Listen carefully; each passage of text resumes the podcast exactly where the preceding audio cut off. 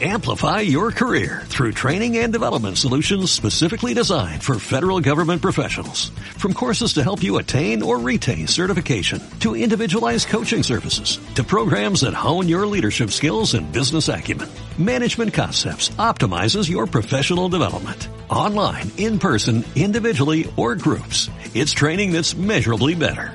Learn more at managementconcepts.com. That's managementconcepts.com.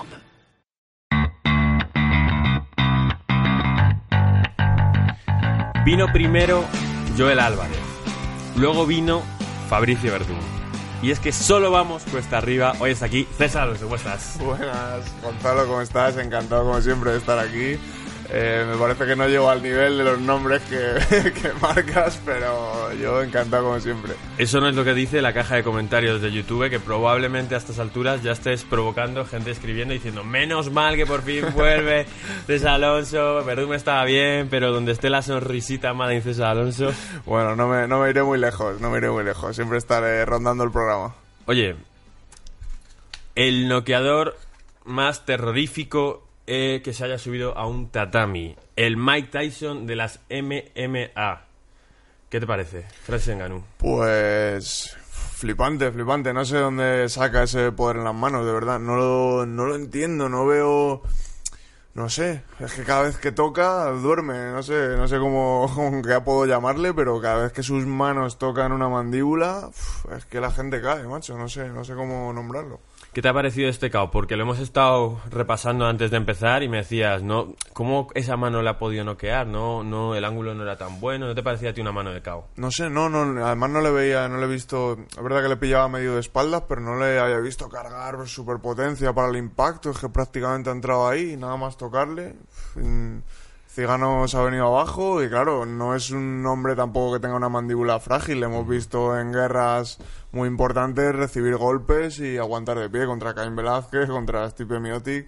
Eh, y, y, de pronto se cae y se queda cuatro, no sé. No sí, y yo creo que bien parada, ¿eh? aunque no estuviese totalmente noqueado, eh, iba a recibir golpes. Sí, y si te quedas quieto es que estás, estás ya, o sea, no, no estás dentro de la pelea. Si te quedas quieto dentro de una pelea es que no estás. Sí, y qué lástima, estaba ya eh, Cigano, había declarado nada, ganaré a él, luego quiero la pelea por el título contra Daniel Cormier y luego quiero enfrentarme contra, no sé si, Don Tyler Wilder en una pelea de boxeo. Pues fíjate. Pues mira los planes donde se han ido. a ver, a veces en la vida lo que planeamos. El cuento de la lechera. Sí. Te doy datos. En los últimos 36 meses, 3 años, 7 victorias, los 7 caos en menos de 2 minutos. En los cuales se incluyen campeones como Arlovski, Velázquez, ahora Junior Dos Santos y también Olister Overeem. Claro, es que no es gente, es que no son nuevos, no está cogiendo a un nuevo y venga, le da un puñetazo y se cae al suelo. Es que es gente que tiene mucha tralla encima, que han aguantado que, que, se sabe de sobra que aguantan una pelea entera, que aguantan decenas de golpes y de pronto viene Francis, les toca y se van al suelo. Y es que uno es Caín, por ejemplo, Caín Velázquez, que sí que tenía algo de la pierna, que se resbala, pero es una excusa más dentro. O sea, si hubiese sido solo esa pelea la que hubiese conseguido ganar de esa forma tan alucinante, Claro. vale, pero es que son todas así. Claro, es, eh, o sea, claro, hay, hay mala suerte en ese caso de Caín, de que se resbala y tal, pero el golpe eh, entra. Y si es otra persona, pues a lo mejor le entra el golpe y continúa peleando, pero no sé qué tiene Francis, que... O que, o, que- o- o es- o de que tiene mucha suerte y los golpes justo tocan en el momento preciso que les produce la desconexión. Eh, no intentes engañar a los aficionados a MMA, tú sabes que esa suerte no existe. No, la suerte no existe. Dos manchas tiene Francis Ngannou. Una tiene cierto sentido y cada vez le da más valor a Stipe Miocic por cómo le ganó, cómo le cansó, cómo supo hacérselas para evitar el poder de Francis Ngannou y por eso digo que cuánto valor le da a Stipe Miocic y por consiguiente a Daniel Cormier y luego la mancha de Derrick Lewis, que es algo que yo no entiendo. Eh, opino lo mismo y lo hemos comentado antes también. Esa pelea súper aburrida, que parecía que no tenía sentido, que ninguno de los dos quería ganar. eh, ni siquiera Francis estaba buscando ese. Eh, Derrick Lewis no hacía nada tampoco. No sé, una pelea de las, de las peores que he visto últimamente. No me gustó nada. Una pelea aburrida y en la cual yo sigo pensando que Francis Ngannou debía estar lesionado, porque no me parece normal ese miedo a lanzar el directo cuando has enfrentado a Lister Overeem, a Velázquez y a Junior eh, Dos Santos y no has tenido ese miedo. Derrick Lewis es, una- es un monstruo, pero no tiene más poder noqueador que estos tres que hemos dicho. Es muy raro que no le lances directos. Sí, me parece que lo, lo has definido bastante bien. No sé si yo no vi ninguna declaración después en la que dijera que estaba lesionado, no lo sé. Podría ser que lo estuviera porque es que justo lo que has dicho, no es normal que le tengan miedo a Derrick Lewis eh, habiendo Sí, no, enfrentado claro. ya con, con todos. A mí la sensación que me da es que eh, Francis Ngannou viene donde viene y dijo, tengo que elegir entre meterme 300.000 euros en el bolsillo o decir que estoy lesionado y postergar esos 300.000. Podría ser, es un argumento que tiene suena bastante lógico. eh, que hubiera una decisión de ese tipo por su parte y, y que tirara por ahí, más que por decir, nada, estoy lesionado y paso esta pelea, no sé, no sé. Se pele- o sea, pelean, ya para acabar con este tema, eh, Stipe Miocic y Daniel Cormier. El ganador probablemente deje las cosas muy claras. Hombre, quizás si gana...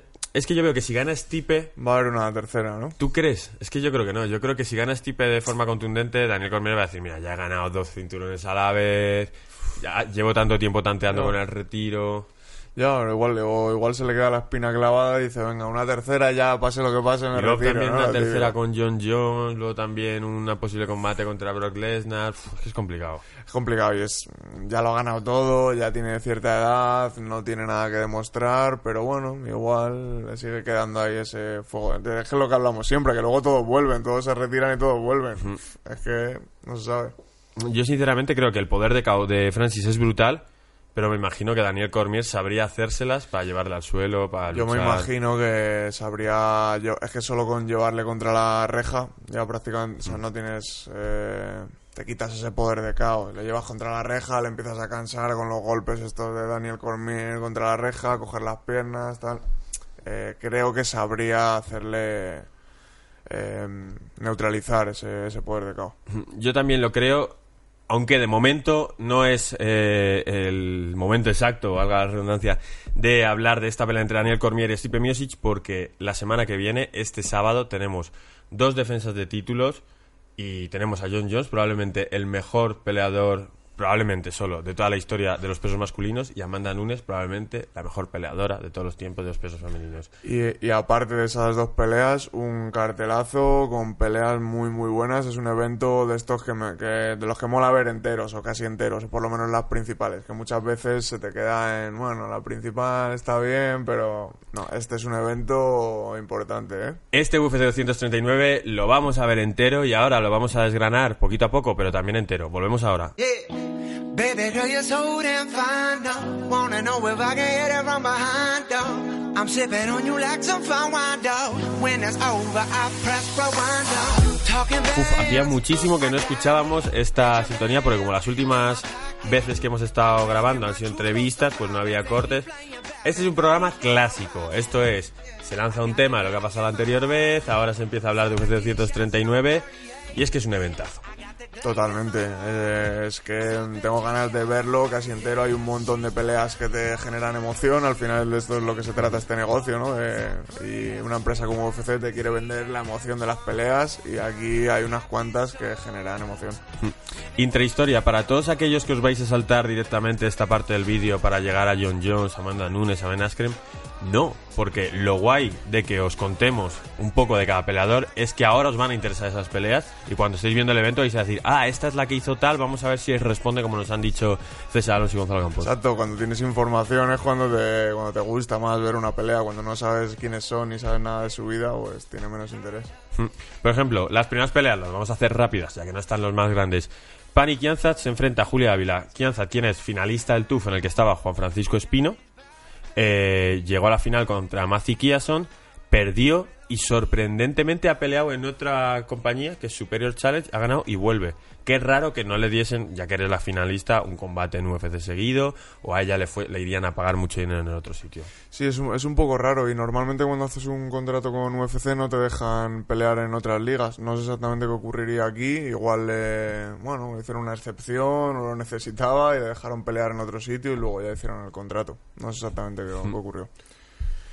Eh, bueno, más peleas, ¿no? Vamos con... Sí, sí. Tenemos Ismael Naurdiev contra Chance Rencontré, no sé, es americano, tiene un nombre un poco francés. Eh, bueno, Ismael es, es un austriaco, viene de ganar, su- vienen los dos de ganar su última, su última pelea en UFC y como digo yo, esta es una de esas peleas de criba, ¿no? Hay que ver entre estos jóvenes, son muy jóvenes los dos, en estos- entre estos jóvenes prospectos, a ver quiénes empiezan a ganar peleas seguidas y quiénes se van quedando abajo o se van fuera. Es una pena porque es un poco la situación de Joel Álvarez, ¿no? Son peleadores buenos que están en UFC, pero que no todos pueden llegar al top 15. Exacto, es que, solo pueden llegar 15, ¿no? De, cien- de cientos que hay. Y con estas peleas de criba, pues eh, se marca ahí ese nivel. En pesos más elevados, en pesos medios, se enfrenta Jack Marsman contra Elmen Sasbastian, que a pesar de ser americano es de origen armenio. Eh, yo pensaba que, que Jack Marsman era la persona de la que os tenía que hablar, porque es un veterano, tiene varias peleas, fue campeón de Cage Warriors, es un tío como asentado en UFC, pero quizás sin ningún tipo de... de, no ha destacado en ningún momento, no ha hecho finalizaciones en sus victorias, pero sin embargo la historia de Edmund, voy a llamarle porque Sebastián va a ser imposible, eh, es un peso medio de 21 años con un 9-0. Y tú dices, hostias, cuidado con este chaval. Encima, además, te lo digo, 8 caos en el primer asalto. Y dices, joder, Eso, claro. peleadorazo. Pero luego ves sus peleas y es como una falta de técnica brutal. Una Bueno, perdón, como siempre decimos, una técnica 100.000 veces superior a la mía. Vale. Pero no estoy muy seguro que mucha más técnica que César Alonso. Em, falta de técnica, una constitución física no demasiado especial y mucha pelea en el pocket y cogerte en el clinch y de ahí saberte sacar golpes de puro desgaste, de golpearte mucho. O sea, tiene muchos caos de me quedo contigo a solas y al lado te empieza a dar codazos de cualquier forma y te van fallando las fuerzas. Bueno, eso es, por lo menos, eh, eso marca, o los datos que me has dado, marca que tiene el instinto de pelea, que hay, algo que hay algo natural en él que está hecho para pelear. Y quizá luego la técnica la puede ir cogiendo luego con los años. Pero ese, ese instinto natural, eso es algo más difícil de aprender que la, que la técnica. Entonces, eh, y que ha salido nueve veces eh, vencedor de esto. Peleó en el Contender eh, Series de Dana White, del que me han dicho, por cierto, es probable que pelee un español esta temporada. No puedo decir nada, porque si no, eh, digo el nombre y no pelea y parezco gilipollas, ¿sabes? parece que te lo has inventado, ¿no? Claro. Eh, bien, peleó ahí. Como os digo, podéis ver la pelea. Una pelea fea en la que la gana, sí, pero 30 segundos de pelea eh, pegándose golpes a 10 centímetros de distancia, noquea, pues bien, pues para adelante. Ya tiene dos victorias en UFC, pero es que antes de ese Contender Series, cuando él llevaba un 6-0, todo eran personas que tenían más, de- más derrotas que victorias, gente que estaba empezando. etc. Quiero decir, que este chico es como que ha sabido Hacerse un récord, ¿no? ha sabido hacer su récord por encima del Contender Series y luego ganar dos veces en UFC. Entonces no sé si es muy bueno o poco a poco lo ha sacado. Esta Bueno. pelea. Eh, bueno, pues una, lo iremos viendo en esta pelea. Eh, igual, oye, ha sabido hacerse el récord y, y ahora le vienen las cosas duras y veremos si pasa la prueba o no pasa la prueba dura. Vámonos a México, a ver qué pasa. Pues vámonos a México con Alejandro Pérez contra Jadon Son. Eh, Alejandro Pérez es un es mexicano, como hemos dicho, y bueno, viene de tener unas cuantas victorias en UFC. También es joven, como el chino, Jadon Son. Lleva eh, eh, Son lleva las últimas cuatro victorias seguidas, me parece. Viene precisamente de pelear en WL Wars, en el evento que he estado yo algunas Hostia. veces. Y yo- Ese evento en el que te dan un trofeo gigante cuando ganas, ¿no? Sí. Ese. Y, y bueno, y ahora eh, llevaba la última victoria, había sido ya en UFC. Y otra pelea de criba. Dos jóvenes que, que vienen de ganar y, y bueno, se van a enfrentar ahora a ver qué pasa entre ellos. Alejandro Pérez, si no me equivoco, y que me disculpen todos nuestros amigos eh, hispanos, latinoamericanos, eh, es, sin ser de los mexicanos puros, el que más ruido hace, el que creo que mejores récord tiene, porque Jair Rodríguez lo consideramos todos una estrella, pero creo que Alejandro Pérez tiene mejor ratio de victorias, derrotas, tal. tendría que mirarlo, ¿eh? lo mismo estoy confundiendo, confundiendo nombres. Y cuidado con estos dos, porque UFC va a abrir, si no ha abierto ya, un, un macroedificio en, en México y ya ha abierto alguno que otro en China de preparación de peleadores. Es decir, si tú eres César Alonso, si eres Javi Fuentes, si eres un peleador de MMA profesional de España y hubiese uno de esos edificios, es muy probable que estuvieses entrenando allí todos los días del año, porque ahí tienes residencia, las mejores instalaciones, los mejores coaches, Sí, mejores los, los fisios, claro. Sí, suelen ser sitios que en los que hay dinero que está bien montado y bien Hay buenas inversiones ahí. Pues el programa de expansión de Estados Unidos cuenta con, o sea, Estados de UFC cuenta evidentemente con Estados Unidos donde tiene la base, cuenta con China en el que ya se ha abierto, creo que están construyendo ya uno en México y a ver, alguno más, creo que va a haber otro en Londres. Pero fíjate, o sea, si China y México ya eran países relevantes en el MMA, China por cantidad de población y México por estar cerca de Estados Unidos, ahí van a salir los que los chicos de 16 años que estén entrenando van a empezar, ¡boom! Exacto, eso es una, es una fábrica de talentos. Eso en cuanto algún, algún chico o un grupo de chicos les empiece a gustar este deporte y se pongan ahí a entrenar a saco y tengan eh, una preparación correcta, de ahí sale gente muy buena, seguro. Siguiente combate. Eh, Claudia Gadela se enfrenta contra Randa Marcos, creo que es. Eh, Claudia Gadela. Le pasa una cosa muy curiosa. Yo, en un momento defendí que me parecía que Claudia Gadela podía ser mejor que Joanna Jędrzejczyk y eso que había perdido los dos combates contra ella. Las derrotas de Claudia Gadela son con- las dos contra Joanna Jędrzejczyk, una contra actual campeona Jessica Andrade, que en ese momento fue como decepción, pero fíjate quién es ahora ¿Dónde, campeona. Y la de Nina Ansarov, que, que no tengo excusa. Pero tengo excusa para las otras tres. la primera contra Joanna Jędrzejczyk, que todavía no es campeona Joana, eh, es una pelea de tres asaltos. Es una decisión dividida, pero la mayoría de los medios de comunicación, el 90%, por- o sea, el 90 de los medios de comunicación, le dan la victoria a Claudia Gadela. Como que este asalto que, todo el que los jueces lo han dado a, a Joana, se lo daríamos a, a Gadela. En la siguiente pelea contra Joanna Jędrzejczyk, que se va a cinco asaltos porque es pelea por el título ya, Claudia Gadela gana para los tres jueces los dos primeros asaltos. Pero también eh, gana los tres siguientes asaltos para los jueces. Para mí siempre hay ese componente de, en una pelea, o sea, en un combate de MMA, y a ver qué piensas tú, gana el que gana los cinco asaltos, porque por eso tú sabes que puedes llegar a los cinco asaltos, a los cuatro, a los que llegues. Pero quien gana los dos primeros asaltos o quien gana el primer asalto está ganando la pelea en lo que sería una pelea natural. Sí, probablemente, o en, o en una pelea más corta, o si, claro, si, mm, si pones una pelea de 10 minutos, por ejemplo, a lo mejor en, ese, en esos casos eh, ganaría la otra persona.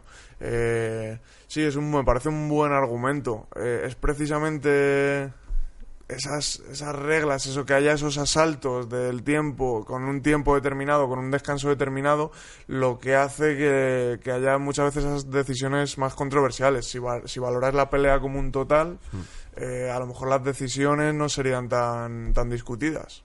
Sí. No sé cómo se podría cambiar eso. Probablemente ya haya gente que haya sacado sus estudios, sus cábalas y tal. Pero a fin de cuentas, lo que yo te vengo a decir es que si eliminas el factor cardio y el factor estrategia, que no los tienes que eliminar, pues son claves en una pelea de MMA, pero sí te queda, sí es más parecido a una pelea natural. Ese día me da la sensación de que si Joana y Claudia se pegan hasta que una gane, Joana se lo lleva a Claudia. Podría ser, podría ser. Y para mí creo que de- eh, las reglas de MMA deberían adaptarse a eso, que sea lo más parecido a una pelea natural. Y muchas veces lo de los asaltos, que hagas una estrategia para ganar tres asaltos, que tengas, mm, que aprietes en el primero y luego en los dos últimos, esas estrategias eh, se, son más diferentes de una pelea natural. Y para mí deberían hacerse las cosas, las reglas de asaltos, de tiempo, de lo que sea, que se pareciera lo más posible a una pelea natural. Me parecerían más interesantes las peleas y probablemente veríamos más caos, más sumisiones que, que haciendo que teniendo que hacer estrategias de asalto, saber quién gana tres, saber quién gana. Sí, se han dado muchas peleas en las Se pasado muchísimas, claro. Eh, avanzamos. Vamos. Eh, ¿Qué tenemos más por aquí? La tenemos Gilbert. Gilbert Menéndez, que vuelve, vuelve a pelear. Viene de una racha de derrotas, pero eh, bueno, Gilbert ya se ha ganado su nombre y tiene su hueco. Ha peleado por el cinturón y, y bueno, pues es otro de esos que no quiere retirarse y quiere volver a pelear. Hay Y la- mucho peleador clásico en esa cartelera. Sí, ¿eh?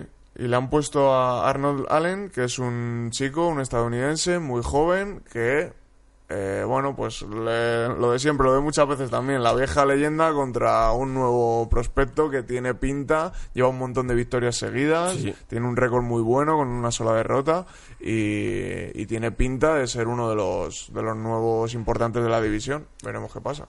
Y parece pinta que, que le puede ir mal a Gilbert Meléndez porque yo vi a Arnold Allen hace tres años, creo, en Londres. eh, peleaba contra Mirkani.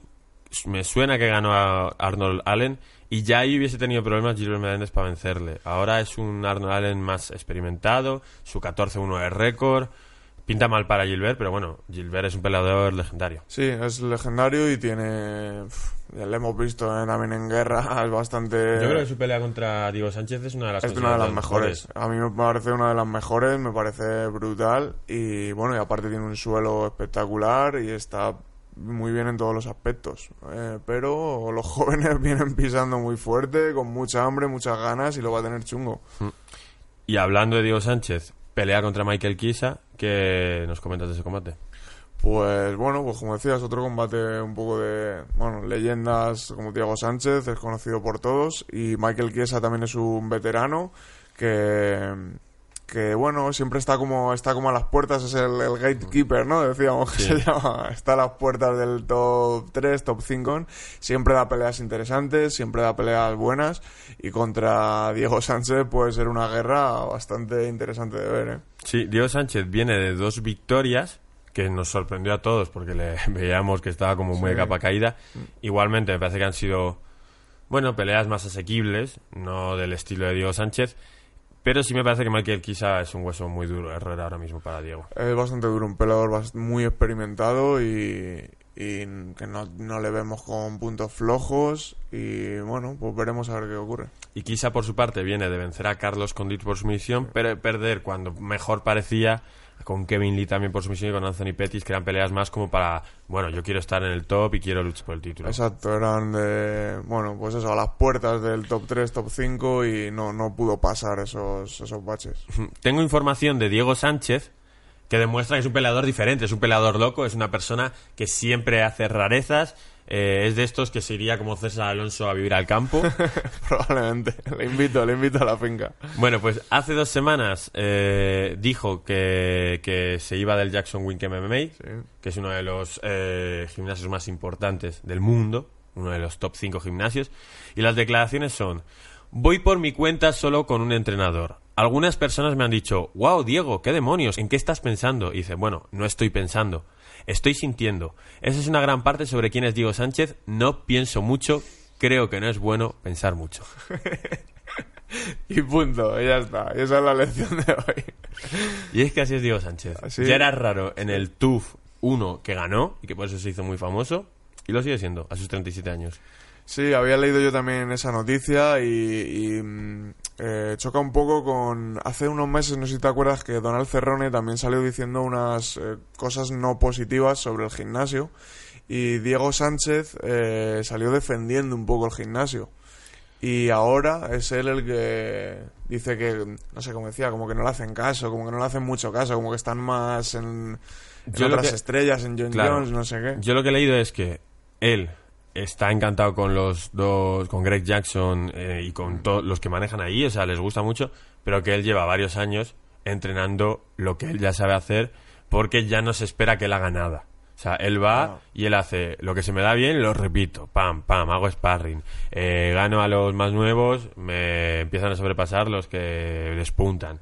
Entonces es como, bueno, pues por hacerlo distinto. O sea, no creo no ha salido a malas del gimnasio. No, no tiene pinta de que haya salido a malas, pero sí a lo mejor que él se pudiera sentir en algunos momentos que no le están dedicando la atención que a lo mejor él querría o espera, ¿no? O que no le están diseñando una estrategia súper específica para su combate y su rival según sus características. Y que con un hombre que dice que no piensa mucho y que cree que no es demasiado bueno pensar mucho, o pensar a secas, es- creo que sea complicado desarrollar una estrategia. Él se pensará, bueno, yo creo que podemos ir a por el título. Sus entrenadores dirán, yo creo que no, Diego, tal, cálmate. En fin, pues exactamente, podrá haber ahí algunas diferencias y no lo sabemos exactamente, pero sí, seguramente habrán ocurrido algunas diferencias y bueno, sin ir a malas se le ha dicho, bueno, pues prefiero A lo irme mío. con uno, con mi gente y no pensar y ya está.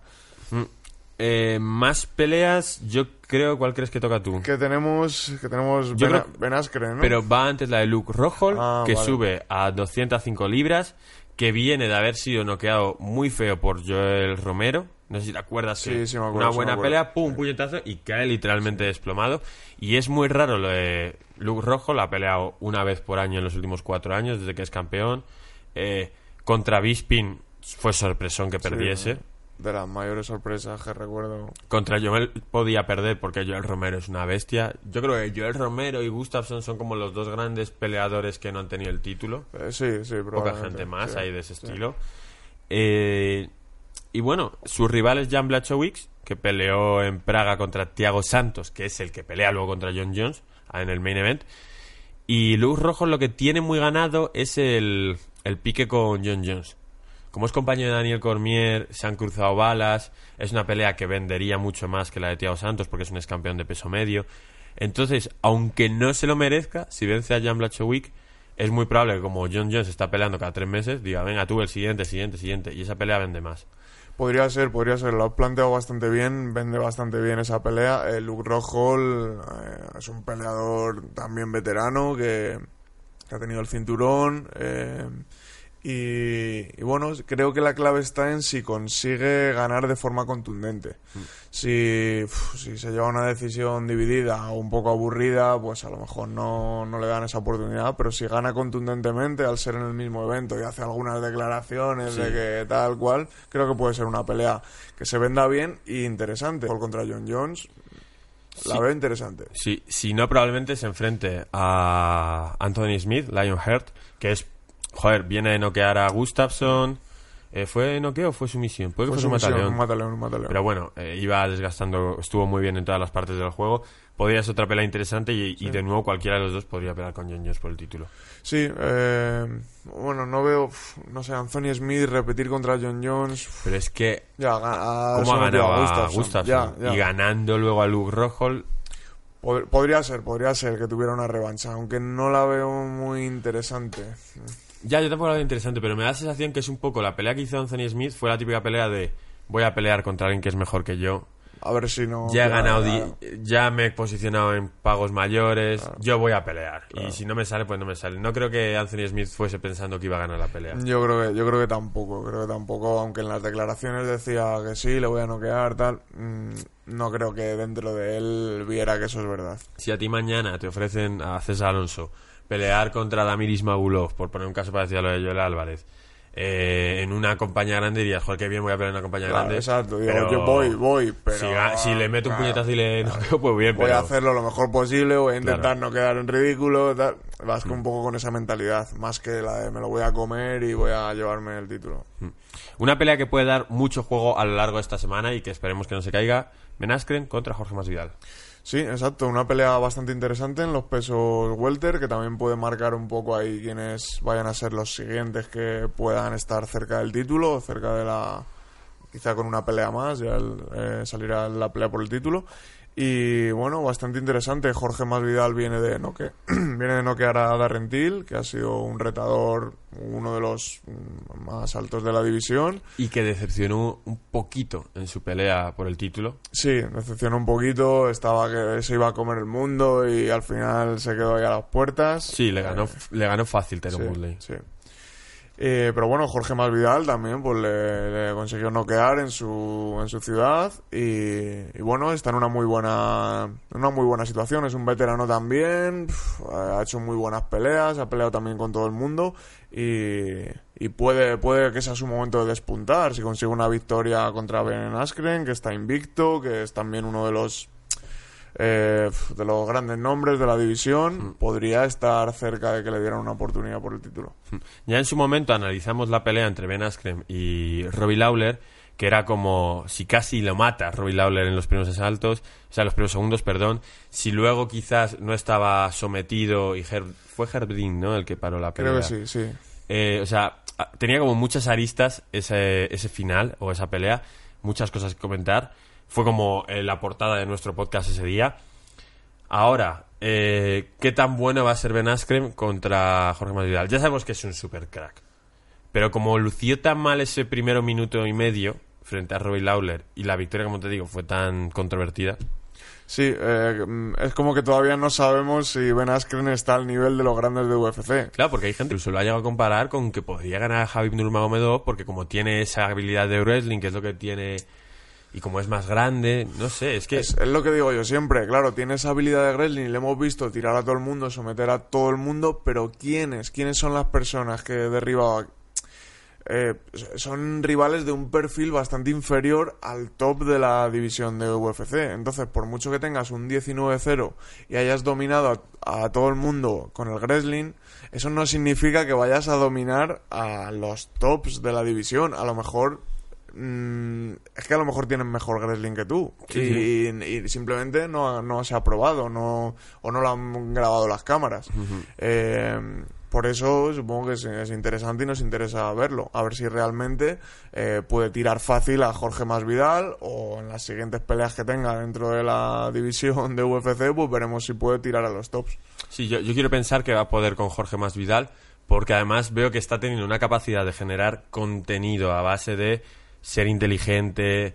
Pues el otro día no se presenta Jorge Masvidal al careo de una semana antes y le dice, Dana, no, levántame la mano, he ganado. Y levanta la mano, se ríe toda la prensa. O sea, es una persona que, si bien Jorge Masvidal también me cae muy bien, es un buen peleador, es un peleador clásico, es un, es un peleador que pelea. Sí, sí, sí. ¿sabes?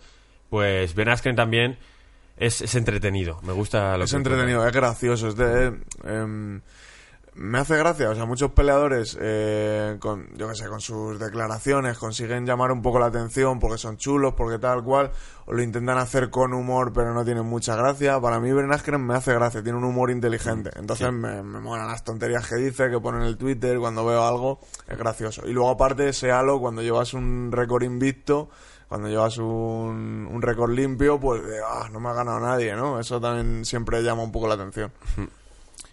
Damos un paso a la pelea coestelar. Y esto es, eh, para mí, la noche y el día. Holly Holm y Amanda Nunes pelean. Y fíjate que hay mucha gente que es muy fan de, Holly Holm. Eh, por ejemplo, Ilia Topuria dice que, el que la que más le gusta de todas las peleadas es Holly Holm. Pero es que son la noche y el día porque a Nunes yo la voy a considerar ahora mismo la mejor libra por libra histórica de las MMA, de las chicas. Y Holm es como la prueba viviente de que las MMA femeninas siguen un escalón, las divisiones de MMA femeninas siguen un escalón por debajo, porque de sus últimas cinco peleas ha ganado dos, las tres por el campeonato las ha perdido, y aún así está peleando ahora por el título de nuevo, sin haber hecho los méritos necesarios, porque se sabe que va a vender más esa pelea que otra. Es como, sabemos que le puedes hacer algo a Amanda Nunes, pero aunque no te la hayas ganado, es que no hay otra pelea que pueda vender. Joder, macho, lo has definido, lo has definido muy bien, tío, Gonzalo. Muy bien, tío. puta es que me lo he preparado, Se lo ha currado, se lo ha currado. Eh, sí, sí, de verdad, lo has definido muy bien. Me parece que es por, quizá por falta de, falta de personas, falta de chicas en la división o en general en las peleas y sobre todo falta de chicas que tengan nombre.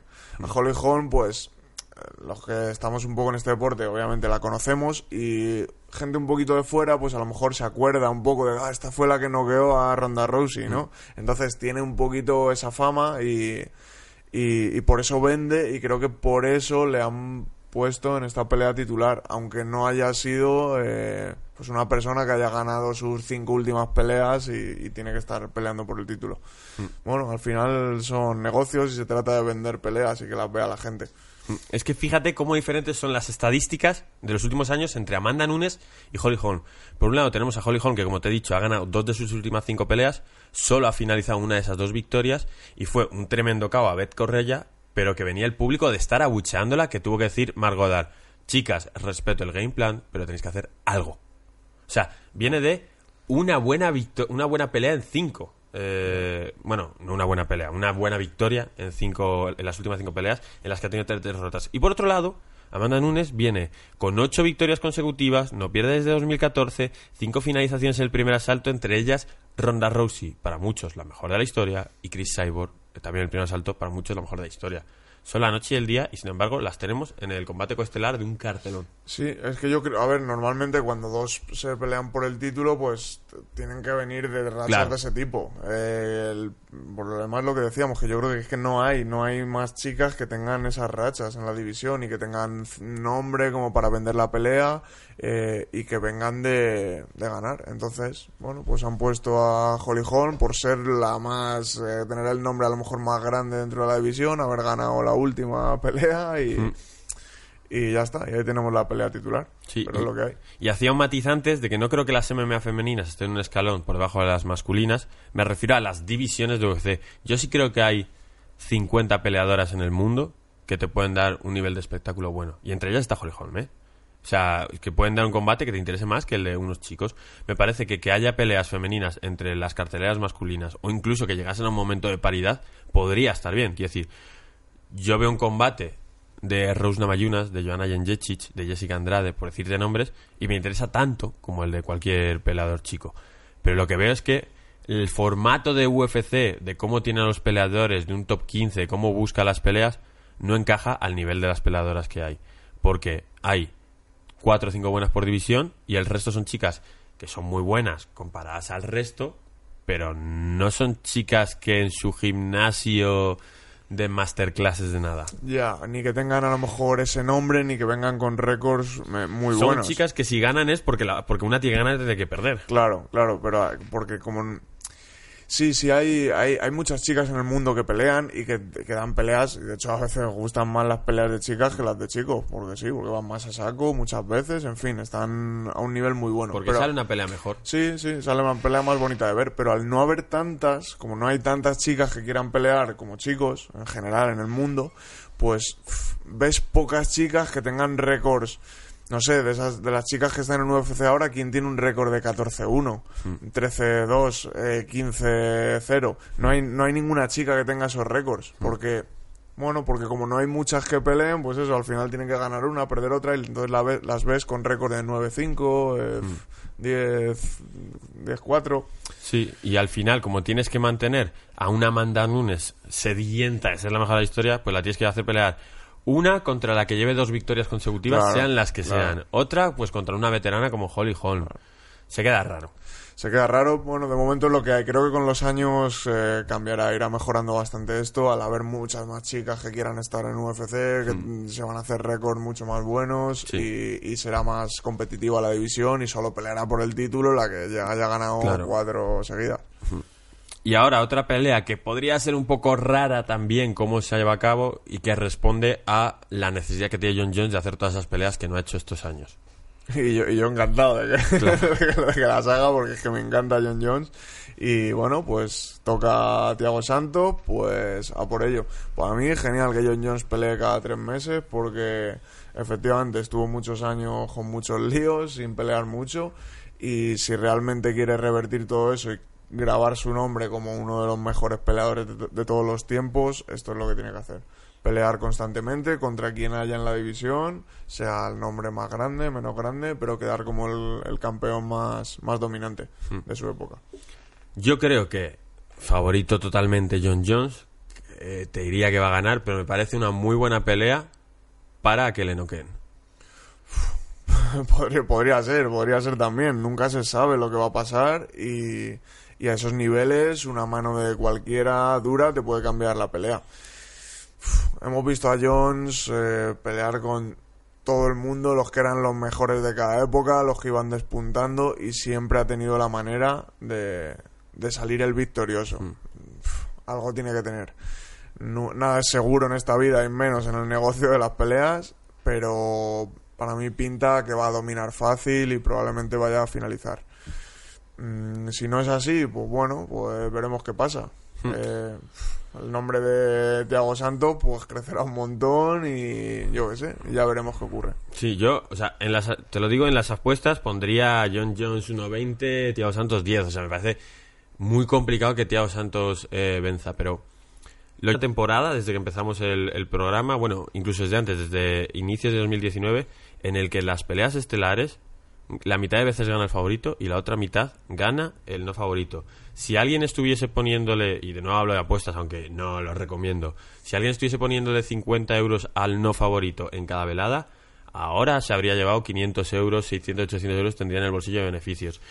Esto es MMA. John Jones es claramente mejor que Thiago Santos, pero cuando en esas divisiones hay tanto poder de KO, fíjate que a John Jones imposible noquearle, no le vas a haber noqueado. Pero cuando te entre una patada limpia, o sea, si, si te tiras desde un quinto vas a morir igualmente, Exacto, seas John Jones o claro. seas cualquiera. Claro. Entonces yo creo que, que Thiago Santos, sin hacer mucho ruido, pues, pues tiene ese poder de KO para sorprender a John Jones. No creo que vaya a ganar, pero creo que puede ser perfectamente la historia de cómo John Jones tuvo su primera derrota digna en MMA.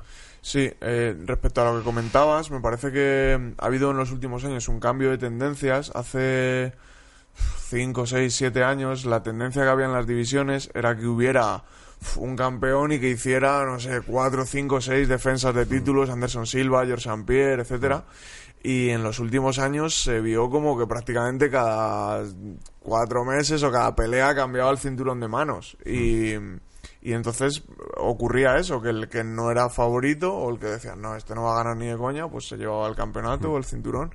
Y, y una de las excepciones, pues es John Jones, que ha seguido, ha seguido ganando con los años. Eh, aún quitando sus locuras y los años que no ha estado peleando, lo que sea, siempre que ha peleado al final ha conseguido, ha conseguido la victoria y Sí, nadie, lleva- nadie la ha destronado. Lleva ocho años solo peleando por el título y ganando todas las peleas.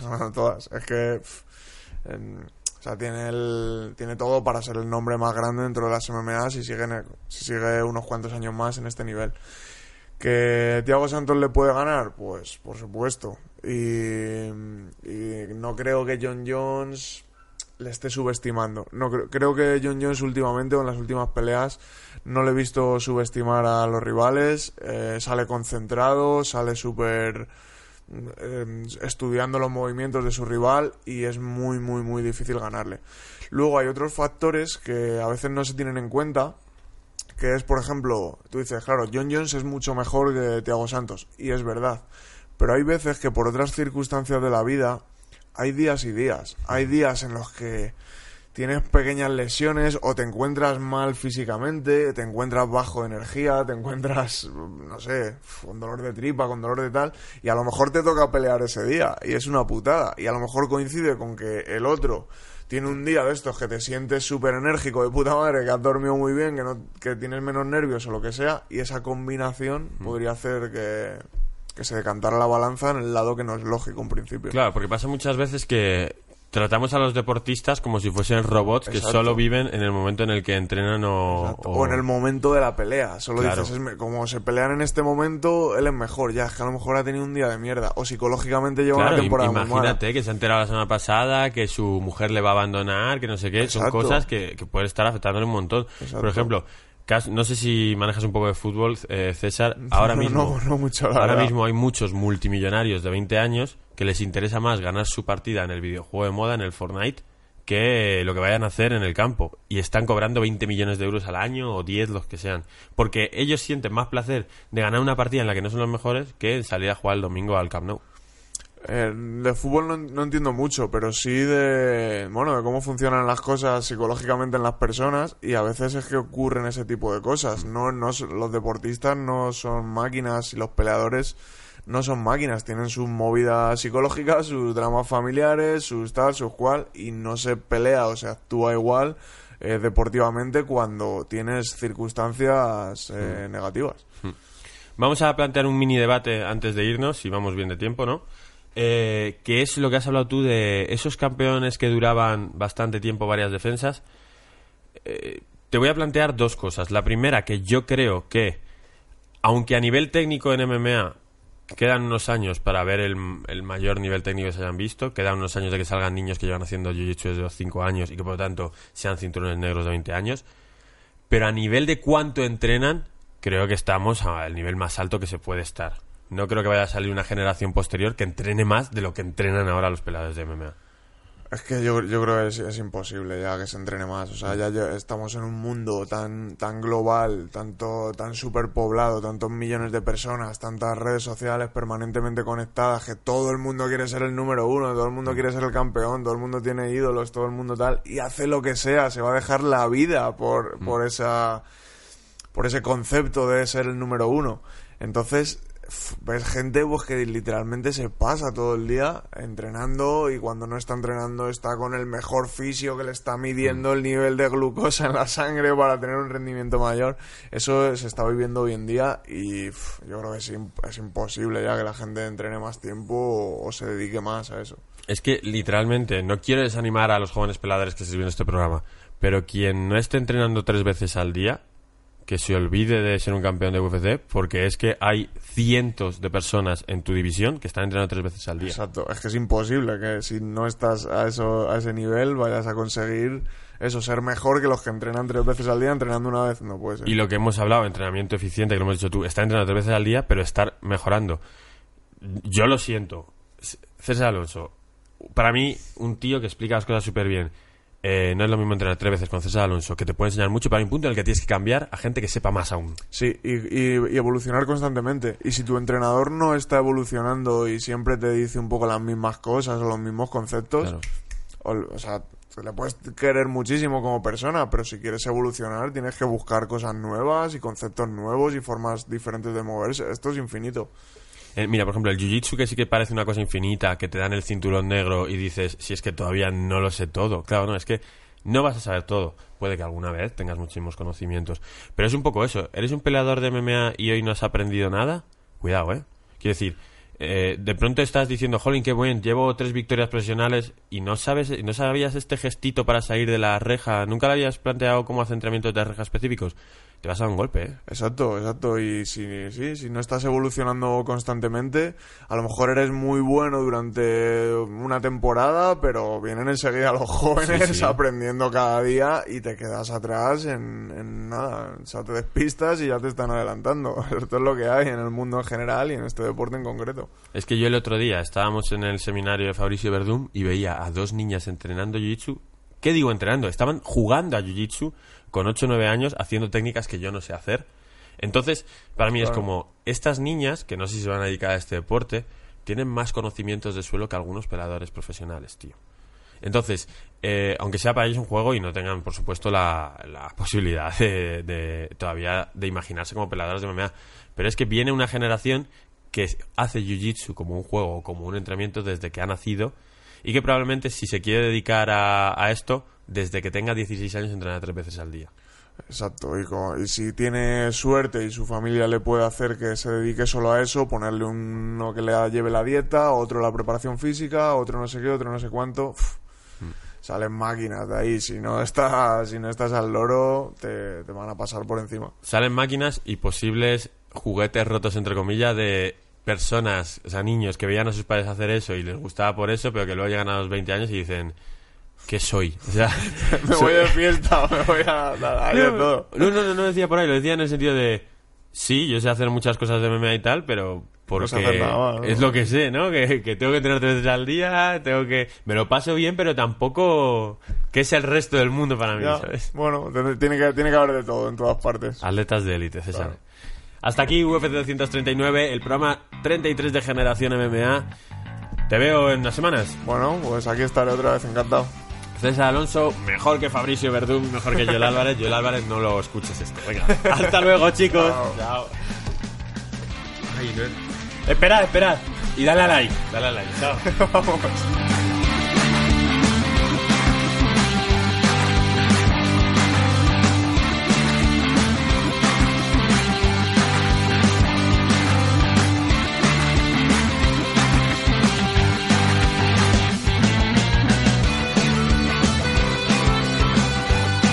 Amplify your career through training and development solutions specifically designed for federal government professionals. From courses to help you attain or retain certification, to individualized coaching services, to programs that hone your leadership skills and business acumen, Management Concepts optimizes your professional development. Online, in person, individually, or groups, it's training that's measurably better.